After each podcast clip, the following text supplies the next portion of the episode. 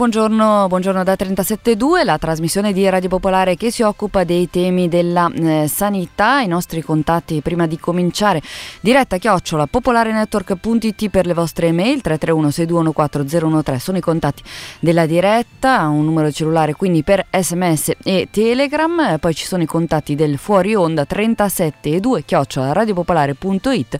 Abbiamo anche una pagina di Facebook che potete seguire e visitare in redazione Cora Aranci in studio Elena Mordiglia e accanto a me Vittorio Agnoletto. Buongiorno Vittorio. Buongiorno a tutti e a tutti. Buongiorno, buongiorno. Allora, una informazione importante da dare in apertura, sono cambiate le modalità per contattare il difensore civico, ora si fa online, potete leggere le indicazioni contenute nel post inserito in tutte le pagine Facebook, quella di 372, quella dell'Osservatorio Salute, quella di Vittorio Agnoletto, è un post aperto, quindi si può accedere al post anche senza avere un profilo su Facebook. Per un periodo limitato di tempo si può ancora contattare il difensore civico regionale della Lombardia Lombardia alla mail difensore.civico-consiglio.regione.lombardia.it ma questa modalità comporta dei tempi più lunghi nell'attivare l'intervento quindi leggete attentamente il post con tutte le indicazioni sulle nostre appunto pagine di Facebook. Vi ricordo che sulle stesse pagine trovate anche il post aggiornato su come comportarvi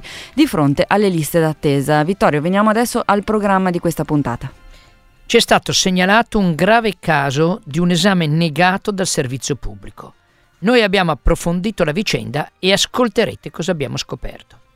Cercheremo poi di capire che conseguenza potrebbe avere per la Lombardia e per la sanità in particolare l'autonomia differenziata che il governo ha intenzione di approvare. E ancora, l'Italia è in testa nel fenomeno dell'antibiotico resistenza. Cosa significa? Quali sono le ragioni? E per concludere, una dura testimonianza che ci spiega cosa vuol dire avere una patologia psichiatrica e non trovare assistenza. Cosa possono fare esperienze nate dal basso, come la Brigata Basaglia? Ecco, e anche oggi abbiamo qualche importante avviso da dare prima di cominciare. Sì, cominciamo dall'avviso più importante. Martedì prossimo, quindi il 21 febbraio, alle 21, Qui a Radio Popolare, presso l'Auditorio Demetrio Stratos, verrà proiettato il film C'era una volta in Italia, Giacarta sta arrivando. Il film che ha i tre protagonisti, Ken Loach, Roger Waters, Gino Strada, Jen Ziegler ed il sottoscritto, e che partendo dalla storia di un piccolo paese in Calabria parla dell'attacco alla sanità pubblica nel mondo. Per partecipare mandate una mail a prenotazioni chiocciolaradiopopolare.it o telefonate allo 02 39 24 14 09. Ci sarò io, i registi in collegamento e vi aspetto anche perché per ora è l'ultima proiezione del film prevista a Milano. Il film sarà invece proiettato anche lunedì sera a Varese presso il Teatro Nuovo Film Studio in via dei Mille alle ore 21 e ci sarò. Ancora un altro avviso importante. Lo stato di salute della sanità in Lombardia e in Italia a tre anni dalla comparsa del coronavirus partendo dall'inchiesta sulla gestione della pandemia raccontata nel mio libro Senza respiro. È il tema dell'incontro che si svolgerà sempre martedì 21 febbraio alle 18 sui canali Facebook e YouTube di Altra Economia parteciperò insieme a Duccio Facchini, direttore d'Altra Economia. Quindi per martedì tenetevi liberi, avete una giornata occupatissima dalle 6 alle 7 e mezza, sito di Altra Economia su tre anni dalla pandemia, alle 9 ci vediamo qua all'Auditorium Radio Popolare per vedere il film C'era una volta in Italia. E allora entriamo nel vivo di questa puntata di 37.2 abbiamo ricevuto l'ennesima segnalazione dell'impossibilità di prenotare un esame importante, una risonanza magnetica presso il Servizio Sanitario Pubblico. Allora andiamo ad ascoltare l'intervista fatta dalla nostra Cora Aranci e quanto abbiamo scoperto. Buongiorno alla signora Valentina, una nostra ascoltatrice, benvenuta. Buongiorno a tutti. signora ci ha scritto nei giorni scorsi perché eh, appunto sua figlia avrebbe bisogno di una risonanza magnetica urgente e non è stato possibile in alcun modo prenotarla. Allora, il primo di febbraio uh, per mia figlia è stata prescritta uh, una, ris- una uro risonanza magnetica con e senza contrasto uh, con un'urgenza a 10 giorni. Noi abbiamo tentato in un primo momento di cercare un appuntamento attraverso il call center regionale eh, valutando un po' le possibilità nelle varie regioni della Lombardia, ma ci hanno detto che assolutamente non c'era posto. A questo punto mi hanno consigliato di recarmi personalmente ad un CUP e, e io l'ho fatto, cioè sono andata a, al CUP dell'ospedale Preda Vissi dove ho trovato delle persone molto gentili che purtroppo mi hanno detto loro non potevano offrirmi nulla in quel momento con le caratteristiche di urgenza a 10 giorni, ma avrebbero potuto prendere eh, in carico questa richiesta, metterla nel, in, nel, circolo di un sistema regionale in cui a finire, eh, andrebbero a finire delle, eh, le richieste con queste caratteristiche e poi saremmo stati contattati.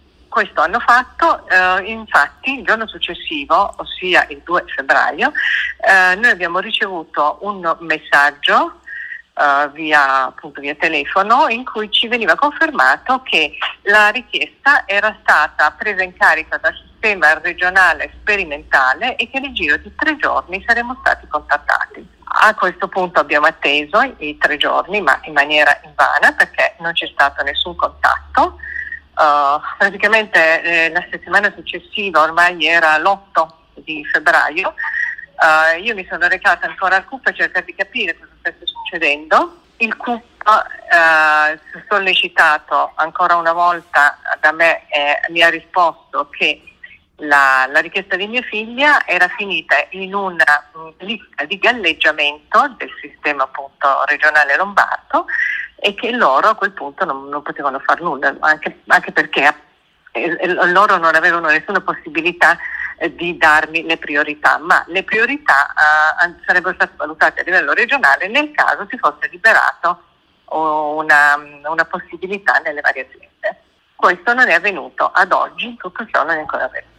Sono passate oltre due settimane e eh, non oltre c'è... Oltre due settimane perché oggi è il 17, assolutamente nulla, nessun contatto c'è stato. Avete dato la disponibilità anche a spostarvi in altre province rispetto ah, a Milano? Sì, certo, assolutamente. Ci sembrava importante comunicare questa, questo disguido perché eh, riteniamo che sia un, un disguido notevole, dato che eh, oltre alla problematica delle liste che sono problematica ben nota a tutti noi lombardi, eh, esiste un problema ancora più importante che è quello che non, non, la, la, la, le richieste di urgenza evidentemente non sono più contemplate.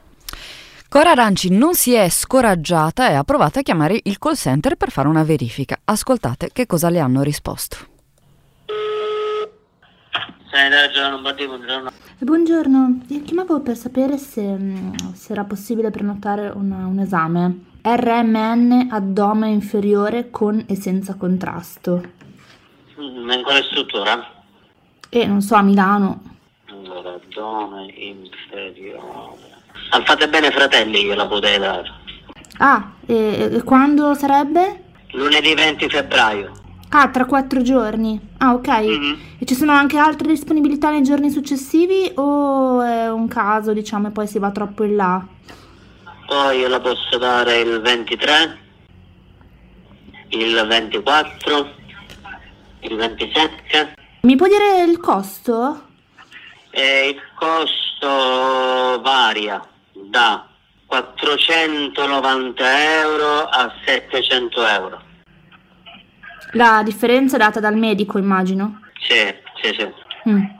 Quella dei lunedì 20 quanto costerebbe? Lunedì 20 490 euro. Allora, avete capito bene. Una signora cerca una risonanza magnetica d'urgenza per 10 giorni, entro 10 giorni per suo figlio. Gli dicono che non c'è disponibilità da nessuna parte in regione, in nessuna provincia col Servizio Sanitario Nazionale. Ma poi viene chiamato il centralino, gli si chiede se c'è a pagamento e la risposta è che tra quattro giorni è disponibile al Fate Bene Fratelli a 490 euro. Stiamo parlando di strutture pubbliche. Quindi il servizio sanitario ti dice che pubblicamente col servizio pubblico non puoi fare la risonanza, ma che sempre dentro questo servizio pubblico, se paghi e fai l'intramenia, puoi farla pagando da 490 euro in su. Allora, questa è una cosa assolutamente e totalmente inaccettabile. Abbiamo scritto alla TS di Milano che non ha risposto, mi impegno con gli ascoltatori e ascoltatrici, di questo noi ne faremo un caso pubblico non limitato solo alla nostra trasmissione, anche perché parliamo di un esame di estrema importanza diagnostica. Andiamo a parlare allora dell'autonomia differenziata e delle conseguenze che potrebbe avere per la Lombardia e per la sanità. Diamo il benvenuto al primo ospite di questa puntata di 37.2, il professor Francesco Pallante, che è docente di diritto costituzionale all'Università di Torino. Buongiorno, benvenuto. Buongiorno, buongiorno a lei e a tutti. Grazie moltissimo di essere qua con noi. Allora, grazie a voi. Cominciamo con spiegare che cosa significa autonomia differenziata e che cosa hanno chiesto le regioni? Allora, l'autonomia regionale differenziata è una possibilità che le regioni possono provare a esercitare prevista dalla Costituzione dopo la riforma del 2001. Prima non era possibile, dopo la riforma del 2001 diventa possibile. Cosa possono fare le regioni? Le regioni possono richiedere nuove competenze in numerosissime materie, addirittura 23 materie, che coprono tantissimi ambiti, i diritti, la salute, l'istruzione, il lavoro, la giustizia di pace, la previdenza e eh, il controllo del territorio, il governo del territorio, il demanio regionale, eh, i trasporti, le infrastrutture, eh, i rifiuti, davvero un novero amplissimo di materie in cui le regioni potrebbero ottenere molte competenze e eh, diciamo, ridurre il ruolo dello Stato. Eh, e questo copre anche la, la, la, sanità, effettivamente. In ambito sanitario ci sono diverse, diversi profili che potrebbero passare a ulteriori competenze regionali. Già oggi le regioni fanno molte cose eh, nella sanità, ma potrebbero avere il pieno controllo, per esempio, dell'organizzazione di tutto il servizio sanitario regionale anche nella dimensione territoriale, dove mettere i vari enti, ospedali, istituti istituti, laboratori, come organizzarli che tipo di, eh, si dice governance, cioè di struttura organizzativa e struttura di comando dare a questi enti e poi soprattutto il personale, poterne assumere di più, poter incidere sulla loro formazione, poter stabilirne gli stipendi e dunque diventare competitive rispetto ad altre regioni, attirare personale togliendolo ad altre regioni con fondi speciali soltanto per queste regioni che chiedono l'autonomia, poter avere il controllo dei farmaci, tutta la parte, abbiamo visto con i vaccini anche quanto è stato importante nel Covid, l'approvazione, la distribuzione, l'equivalenza, quindi togliere il ruolo che in questo momento ha eh, l'AIFA, l'Agenzia Nazionale, l'EMA, l'Agenzia Europea e eh, in più poter avere delle, dei poteri anche di ordinanza in deroga, cioè poter quindi superare la legislazione vigente per poter gestire situazioni difficili, abbiamo visto i DPCM, le ordinanze dei presidenti regionali, avere ancora più possibilità di fare quello che vogliono, ciascuna in modo diverso dall'altra. Sarebbe davvero uno stravolgimento profondissimo dell'attuale organizzazione.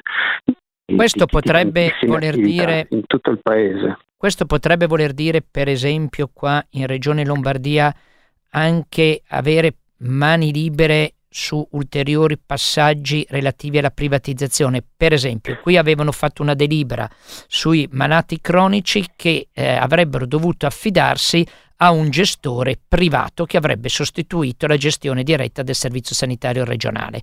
Non hanno potuto imporre questa delibera, hanno dovuto invitare gli anziani, in particolare comunque i malati cronici, a fare questo passo affidando la cura delle loro patologie croniche al gestore.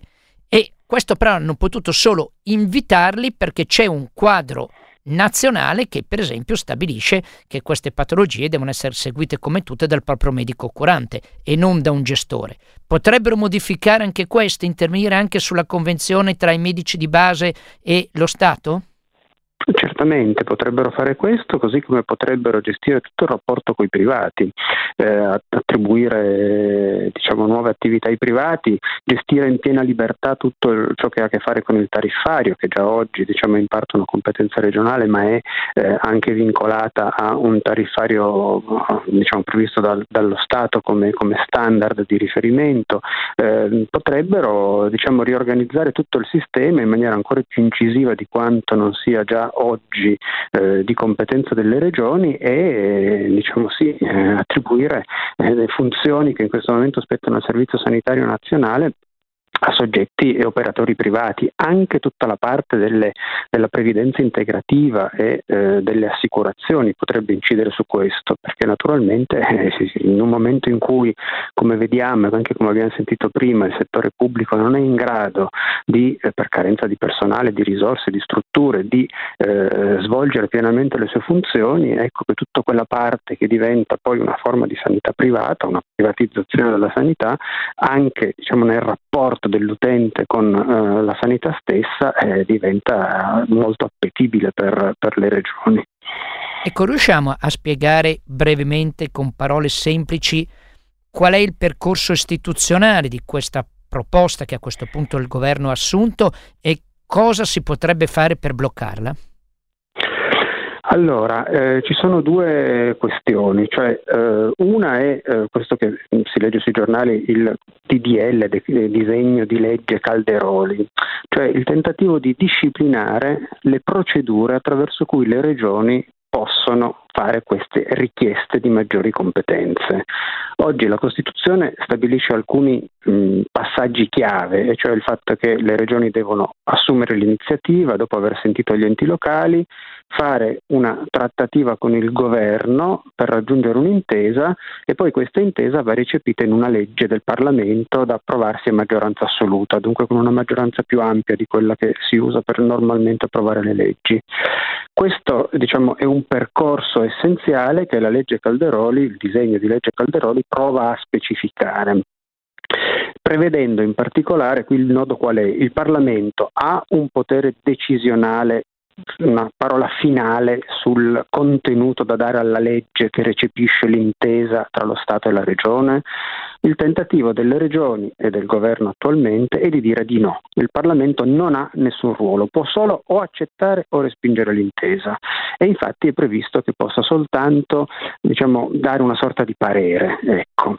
E, e naturalmente eh, questo è un grande problema dal punto di vista costituzionale perché noi abbiamo una questione di interesse generale, il Parlamento è l'organo che tutela l'interesse generale di tutti i cittadini italiani e viene escluso che abbia poteri decisionali viene escluso dal poter decidere intorno a una questione così rilevante di interesse generale, cioè se lo Stato ha competenze in determinati ambiti del proprio territorio.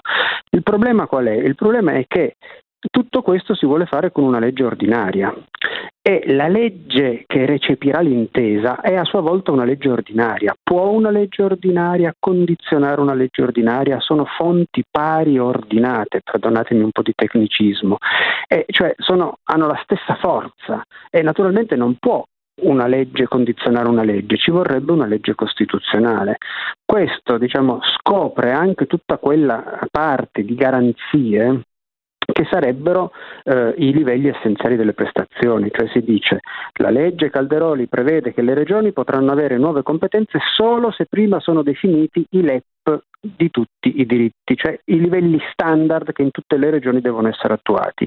Ma poiché di nuovo è una legge ordinaria e le altre saranno a loro volta leggi ordinarie, in realtà le regioni potranno benissimo stipulare le intese con lo Stato e vedersele recepite in una legge del Parlamento anche se prima non sono definiti LEP. Quindi è un tentativo, diciamo, ehm, errato perché si usa lo strumento inadatto, bisognerebbe usare una legge costituzionale, di definire un percorso che in realtà lascia libere le regioni di fare quello che vogliono e esclude il Parlamento dall'avere ogni potere decisionale su questo. Saranno tutte trattative che si svolgeranno e si concluderanno nel rapporto tra l'esecutivo regionale, cioè le giunte regionali, i presidenti delle regioni, e l'esecutivo statale, cioè il governo. Avremo il presidente leghista della Lombardia o del Veneto che tratta col ministro leghista vista del governo nazionale. E naturalmente è chiaro che quello che possiamo aspettarci è che le regioni otterranno tutto quello che vogliono senza che ci siano contrappesi da parte dello Stato. Sì, ricordiamo che anche il presidente del Partito Democratico dell'Emilia Romagna ha avanzato anche lui una proposta certo. di autonomia differenziata. Certo, ecco, molto incisivo anche lui. Anche sì. quello purtroppo. Un'ultima domanda, secca che però per me, e credo per chi ci sta ascoltando, è molto importante. Se ho capito da quello che lei ha detto, questa autonomia differenziata regionale non è solo qualcosa che va a svantaggio, diciamo così semplificando, delle regioni del sud, perché la regione più forte può attirare risorse e via dicendo. Ma se ho capito bene, soprattutto nel contesto attuale, è qualcosa che può andare anche a svantaggio dei cittadini, per esempio lombardi che ci stanno ascoltando in questo momento, perché ad esempio nel caso della sanità può portare a ulteriore privatizzazione e oltretutto a interrompere o a rendere più difficile una collaborazione tra i vari servizi sanitari regionali. È così? Eh, è così eh, e non soltanto nell'ambito della sanità, nella sanità per quello che dicevamo prima, cioè il fatto che tutto il rapporto col privato diventerebbe liberamente gestibile dalla regione e quindi in regioni che sono molto propense a dare ruolo al privato come nel caso della Lombardia questo aumenterebbe ulteriormente, ma potrebbe avvenire lo stesso nella scuola e quindi anche qui avere dei sistemi scolastici o privati o regionali staccati da quello statale. Per esempio l'Emilia Romagna vorrebbe fare questo, impressionante, pensare di spezzare la uh, unità del diritto all'istruzione. Potrebbe accadere nella previdenza, potrebbe accadere nel lavoro, potrebbe accadere anche, dicevo prima, nella giustizia di pace. I giudici di pace in queste regioni potrebbero diciamo, ritrovarsi ad avere un ruolo diverso rispetto a quello che hanno nelle altre regioni, dal punto di vista organizzativo proprio. E, e qui non sappiamo naturalmente se le regioni daranno di più o di meno o spingeranno appunto verso una privatizzazione dei servizi. È un rischio che si corre molto forte. Grazie, grazie al professor Francesco Pallante, docente di diritto costituzionale all'Università di Torino. Grazie per essere stato con noi. Grazie. Grazie a voi. Arrivederci. arrivederci, arrivederci. Diamo il benvenuto al nostro prossimo ospite, già in linea, lo ringraziamo per l'attesa, Paolo D'Ancona, ricercatore all'Istituto Superiore di Sanità. Buongiorno, benvenuto. Buongiorno, grazie a voi dell'invito. Buongiorno, allora come state ascoltando passiamo da un tema all'altro, sempre con tempi molto molto incalzanti, ma gli argomenti all'ordine del giorno sono tanti, diversi fra di loro, ma tutti estremamente importanti. Eh, con il nostro prossimo ospite, cioè il dottor Paolo D'Ancona, a cui do del tu perché siamo colleghi, quindi come faccio con tutti i medici, eh, chiedo di affrontare un tema complicato. Si è parlato recentemente molto, moltissimo di resistenza agli antibiotici e del ruolo che l'Italia ha in questo, cioè il ruolo significa che in Italia questo fenomeno di resistenza agli antibiotici è molto molto più diffuso. Cominciamo dall'inizio. Cosa vuol dire resistenza agli antibiotici? Significa che quando abbiamo un paziente con una infezione batterica e quindi gli forniamo il farmaco che abbiamo sempre pensato potesse funzionare, l'antibiotico, talvolta il farmaco fa cilecca, non funziona, perché il batterio ha acquisito delle capacità tali da disattivare il meccanismo di funzionamento dell'antibiotico stesso, il che può chiaramente manifestarsi in patologie molto, molto banali come una cistite oppure, in maniera chiaramente più tragica, in infezioni sistemiche gravi quali le sepsi. E questo a cosa è dovuto? È dovuto, eh, è un fenomeno molto complesso. Diciamo che i, batteri non sono delle entità statiche, eh, ma sono degli organismi viventi che sono in grado di eh, innescare dei meccanismi di autodifesa contro quello che gli viene, che gli viene chiaramente dato dall'ambiente esterno. E quindi un, un uso del, degli antibiotici può causare quello che è una selezione dei batteri resistenti. Alcuni meccanismi di resistenza sono basati per esempio sullo scambio di pezzi di materiale genetico tra un tipo di batterio a un altro tipo di batterio e quindi con, questi, eh, con questo meccanismo addirittura si passa, si passa il, il, la metodologia che il batterio usa per disattivare gli antibiotici. È chiaro che noi gli antibiotici li dobbiamo usare, ma quando servono, perché altrimenti se diciamo usiamo, usiamo l'antibiotico in, in, eccesso, non facciamo altro che incrementare questo, questo, fenomeno. Però noi non stiamo parlando solamente eh, del, dell'antibiotico utilizzato quando appunto abbiamo la cistite, ma stiamo parlando in generale di un ambiente complesso. Gli antibiotici stanno chiaramente nel, vengono utilizzati nell'allevamento degli animali, vengono utilizzati talvolta nel, nell'ambiente.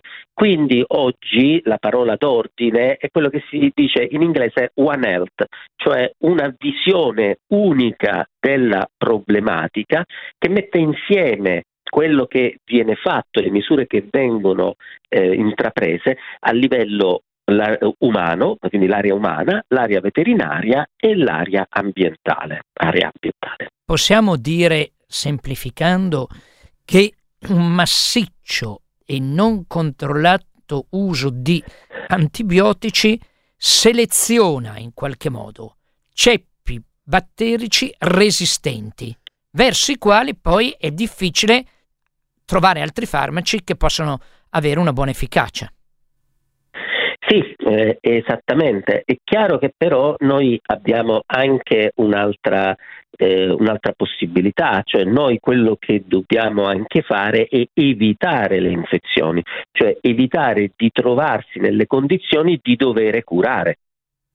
Quindi, eh, quindi quella è la causa. Quindi dobbiamo cominciare a pensare alla soluzione che non è banalmente, vabbè, eh, sicuramente i ricercatori troveranno un nuovo antibiotico, perché la ricerca è molto lunga e molto costosa e poi e non è chiaro, non è, sempre, non è sempre conosciuto il tempo in cui comincerà a manifestarsi la, la resistenza di quel batterio nei confronti di quello specifico antibiotico. Quindi non è un fenomeno generalizzato, è un fenomeno estremamente complesso. Ogni batterio nei confronti di ogni tipo di antibiotico. E come mai l'Italia ha dei numeri molto più elevati di altri paesi di antibiotico resistenza? Cosa sta accadendo? Quali sono le ragioni? Allora, Storicamente l'Italia ha, ha, avuto un consumo di antibiotici particolarmente, particolarmente, alto. Consumo degli antibiotici che negli ultimi eh, dieci anni eh, è diminuito almeno di, di, un terzo, quindi la buona notizia è questa, cioè stiamo imparando. Ma i nostri consumi sono decisamente più elevati di quelli dei paesi del nord Europa che consumano la metà o anche meno di antibiotici. È importante sottolineare che quando io parlo di consumo parlo in generale, in generale ma in, in, negli ospedali dove chiaramente si è più attenti, dove il fenomeno è più conosciuto, eh, è più conosciuto viene utilizzato solamente il 10% degli antibiotici, il 90% invece è l'uso in comunità. E quindi là dove è necessario migliorare, ed è questo uno degli obiettivi della nostra, della nostra lotta, migliorare la conoscenza del fenomeno e il modo di controllarlo sia nei confronti dei professionisti che nei cittadini.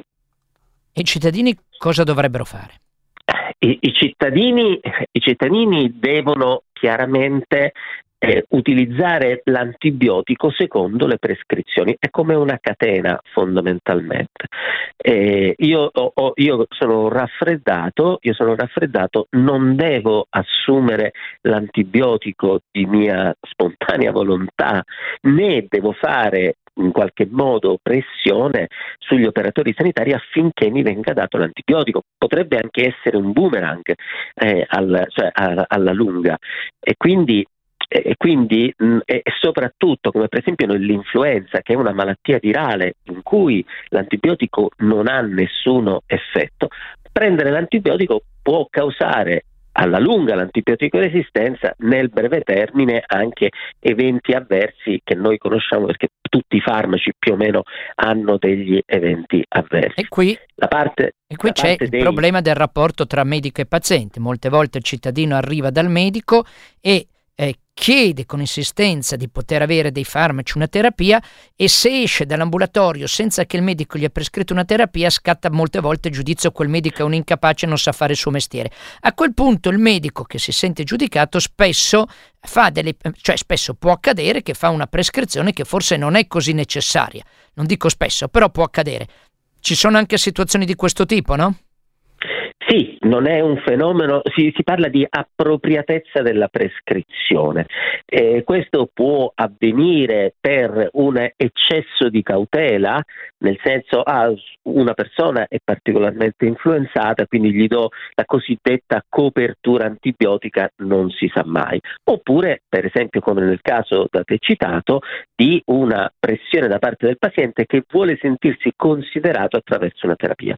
Quindi tutte le parti devono avere un ruolo. Non stiamo parlando solamente comunque del medico in prima linea, ma anche delle istituzioni che, come dicevo, devono attuare misura, misure diverse, anche organizzative, per eh, conoscere meglio la problematica dell'antibiotico resistenza, quindi attraverso eh, formazioni, ma cercare di bloccare la trasmissione delle infezioni, specialmente nell'ambito ospedaliero, dove eh, delle infezioni il, eh, il 40% mostra comunque delle resistenze. Il, pensiamo anche agli ospedali. Se oggi noi facessimo un'indagine, un'indagine noi ci accorgeremmo che su 100 ricoverati 7 8 di questi hanno una infezione che è stata trasmessa nell'ambito dell'assistenza sanitaria, cioè proprio nel senso oggi che è un, un, numero su cui noi dobbiamo lavorare per, per ridurlo sempre di più eh, al fine anche di evitare quelle infezioni e l'uso degli antibiotici. Stiamo parlando, non l'ho detto perché fra i medici è un numero molto conosciuto, ma stiamo parlando di un fenomeno altamente drammatico. Eh, in Europa in un anno è stimato che ci siano 33.000 decessi per eh, patogeni con la resistenza antibiotica. Di questi 33.000, 11.000 sono stimati in Italia.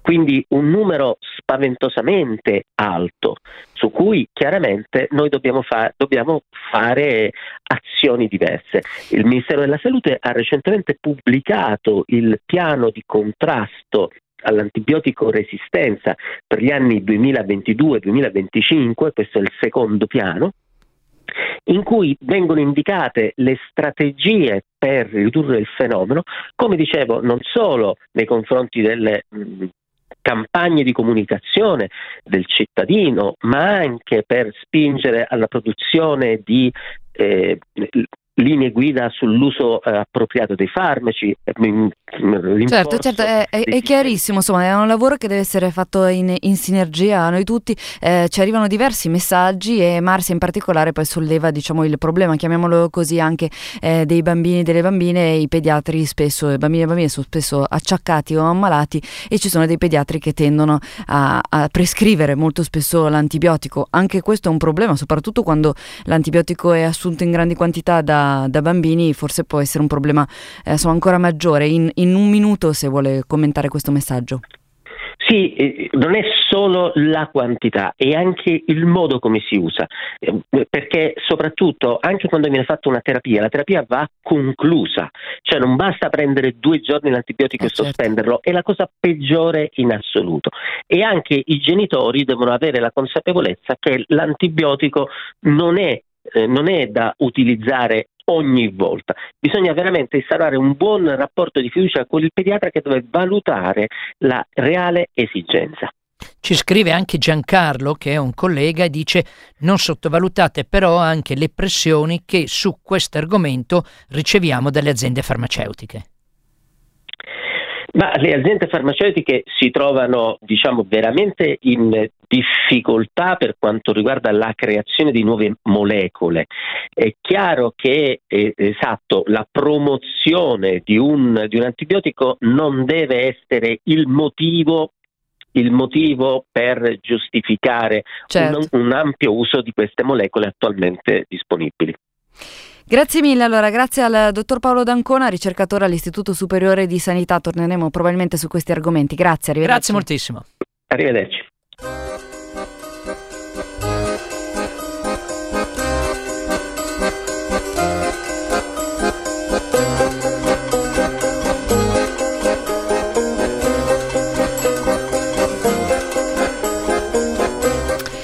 E andiamo adesso a parlare invece di disagio psicologico e psichico. Nella scorsa puntata avevamo raccontato la sconcertante situazione del CPS di Longone al Segrino, dove se ne sta andando l'ultimo psichiatra presente nel servizio pubblico. Ascoltiamo l'intervista realizzata da Cora Aranci. Benvenuta a Monica. Buongiorno. Buongiorno. Allora, Monica è una nostra ascoltatrice che ci ha scritto, ci ha contattato eh, per raccontarci le difficoltà che sta vivendo eh, nel riuscire ad accedere alle cure psichiatriche di cui avrebbe bisogno. Allora, io sono una paziente psichiatrica che soffre di depressione maggiore da decenni in cura da questo CPS da dieci anni, dove ho sempre avuto lo stesso dottore, il quale però a novembre eh, mi ha detto che sarebbe andata via, che aveva dato le dimissioni. In quel periodo, siccome io stavo malissimo e non riuscivo a venirne fuori, mi ha proposto una riabilitazione psichiatrica. Quando sono uscita da lì, purtroppo la nuova eh, terapia che mi avevano dato non era testata fino in fondo, nel senso che le, le, dosi non si sapeva se erano quelle giuste. E in effetti qualche giorno dopo io ho cominciato a non stare bene, stavo talmente male che non sono riuscita a chiamare neanche un pronto soccorso per farmi, non dico ricoverare, ma almeno visitare e fare qualcosa. E a quel punto la mia dottoressa mi aveva insegnato, mi aveva spiegato, insomma aveva molto fiducia in me in queste cose e mi sono aumentata la dose, che è una cosa che non si dovrebbe mai fare però il mio medico di famiglia era in vacanza e nel CPS eh, di Rongone c'era un solo psichiatra. Ah no signora non possiamo darglielo l'appuntamento, non possiamo darglielo perché c'è un medico solo, lei sa quanto, quanto lavoro ha. Eh, gli ho detto sì, però in questo momento sto troppo male, io non posso continuare a cambiarmi la medicina da sola, io ho bisogno, insomma, ho dovuto convincerli per un buon dieci minuti ovviamente piangendo perché se no non era il caso, e alla fine riesco ad avere l'appuntamento con questo unico medico che è rimasto lì a Longone. Arrivo al mio appuntamento, entro e questo medico mi dice, ah buongiorno signora, si accomodi, lei lo sa che io ho dato le dimissioni, a fine marzo vado via. Boh. eh, io adesso rido ma c'è ben poco da ridere perché questo vuol dire che eh, dal primo di aprile non c'è più nessun medico in quella struttura. Eh, lui poi mi ha raccontato che eh, i bandi vanno tutti deserti perché nessuno vuole più venire a lavorare nel pubblico e quelli che sono nel pubblico, come lui e come la dottoressa precedente, tengono tutti ad andare nel privato. Eh, abbiamo bisogno di supporto per supportare una crisi, per superare una crisi, eh, in questo momento non ce la fai con le pastiglie, cosa facciamo? Modifichiamo qualcosa. Abbiamo bisogno di un medico a cui fare riferimento. Io dal primo di aprile non ho la minima idea a cui farò riferimento. Già sono agitata per conto mio e questo periodo mi comporta delle crisi molto forti, tant'è vero che sono finita in riabilitazione psichiatrica e se non ho supporto medico eh, eh, rischio il pronto soccorso, insomma c'è poco da fare. L'altra volta io non sono riuscita a programmarmelo perché poi avrei dovuto spiegare, non ce la facevo, era veramente una cosa molto molto difficile. E queste crisi però eh, potrebbero portare anche in altri stadi non, non simpatici, perché nel momento in cui tu sei, io dico, caduta dentro un burrone, eh, col panico che ti può dare questa discesa continua, eh, se non è qualcuno che ti dà una mano, eh, che ti aiuta, che ti suggerisce un farmaco momentaneo, che ti segue e anche in quello che ti sta succedendo, tu sei sola perché stai troppo male,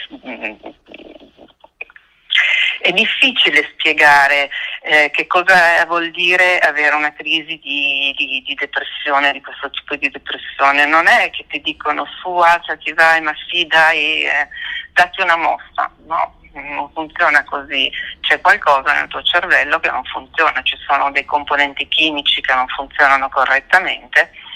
Eh, tant'è vero che le medicine mettono a posto, mettono in equilibrio questi componenti chimici, così mi spiegano i dottori e se non hai una situazione più che stabile tu la tua crisi la puoi avere in qualsiasi momento e se non hai un medico che ti ascolta e che ti aiuta eh, a modificare mm, aumentando, diminuendo, insomma a sistemare la tua farmacologia eh, non so come ne si possa uscire. Ripeto, si va in pronto soccorso, sperando che ti prendano perché eh, a me è capitato di chiamarli e mi è stato chiesto per telefono oh, le dorme la notte? Sì, allora guardi domani vado sul CPS che la dottoressa c'è. E quindi se anche il pronto soccorso ti risponde così, cosa facciamo? Non lo so, io sono mm. preoccupatissima perché non, non, vedo, non vedo sbocchi, mi vado nel privato. È drammatica la situazione, è veramente drammatica. È veramente drammatica perché andare nel privato per la psichiatria significa magari dover essere seguiti per un'attività di psicoterapia per mesi, per anni, continuando a pagare ogni mese centinaia e centinaia di euro. Parliamo di psichiatria, vuol dire che ci possono essere anche vicende che si concludono in modo negativo e tragico. E parlando di psichiatria ci diventa ancora più chiaro una volta per tutte l'impossibilità di sostituire il personale con medici a gettone, che non conoscono il paziente e quindi non possono garantire una cura continuativa. Un giorno sono a Milano, quel gettonista, un giorno a Sondro, un giorno è a Brescia e via dicendo. Proprio nella psichiatria si misura, tra l'altro, l'importanza fondamentale del servizio eh, sanitario nazionale. E, e qui eh, diventa drammatico il fatto che anche col PNR non è prevista nessuna assunzione di nuovi medici e noi continueremo a batterci per questo, ma anche a dare le parole a tante realtà che organizzandosi dal basso cercano di fornire delle risposte. Sì, diamo il benvenute a Elisabetta e Marta della Brigata Basaglia. Ciao, benvenute. Ciao, ciao a tutte e tutti. Grazie per l'invito. Grazie moltissimo di essere qua con noi. È tempo che volevamo avervi, poi non eravamo riusciti a organizzarci bene. Allora, che attività fate? Cominciamo dall'ascoltare quello che è il vostro racconto. Allora, la Brigata Basaglia è un progetto dedicato al supporto psicologico e sociale, eh, nato all'interno delle Brigate Volontarie per l'Emergenza che si sono costituite a Milano nell'aprile 2020. E, um, è un gruppo informale formato da circa 40 persone che si compone di tre nuclei principali, Milano, Firenze e Pavia. E l'attività si svolge principalmente telefonicamente online e, um, attraverso un centralino eh, contattabile da um, tutto il territorio nazionale, ma abbiamo ricevuto richieste anche fuori dall'Italia tramite il numero 0282 396915 e attraverso i vari social. Eh, il nostro gruppo è formato da persone con esperienze e professionalità molto diverse, ehm, anche se la maggior parte provenienti dall'area psicologica. E persone che si sono formate nel mondo della clinica, dell'arte, dell'intervento sociale, dell'attivismo politico. E questa composizione così variegata e multiforme è per noi fondamentale perché eh, crediamo che la salute mentale non sia soltanto un disturbo da risolvere nello studio di uno specialista, ma sia un fatto collettivo, una questione comunitaria. Non è solo la clinica che cura, è tutto il contesto sociale in cui la persona è inserita. Anche per questo infatti abbiamo scelto il riferimento a Basaglia, lo psichiatra che ha rivoluzionato la psichiatria e che è stato uno dei primi a sostenere che la comunità tutta deve prendersi carico e cura di chi soffre di problemi psicologici. Certo, la legge Basaglia, ricordiamolo, è quella che poi ha portato alla chiusura dei manicomi. Ecco, esatto. quindi vi si può contattare per telefono. Facciamo un esempio, cioè se la persona che credo abbiate ascoltato prima, no? nella sua testimonianza, eh, chiamasse il vostro numero, cosa accadrebbe? Allora, innanzitutto eh, rispondono al centralino operatori e operatrici che sono formate per raccogliere il bisogno, eh, form- è uno sportello di ascolto assolutamente non giudicante eh, ed è un posto sicuro eh, che accoglie il bisogno e viene compilato proprio una serie di, una sorta di triage eh, in cui si individuano le, le, la richiesta, i bisogni, le problematiche, le risorse anche che la persona eventualmente ha, i percorsi che ha già attivato eh, e poi nel caso la persona ehm, chiedesse eh, un maggior approfondimento, viene passata al gruppo clinico eh, che è fatto in questo caso evidentemente solo da psicoterapeuti psicologi, quindi persone eh, diciamo professionisti della salute mentale.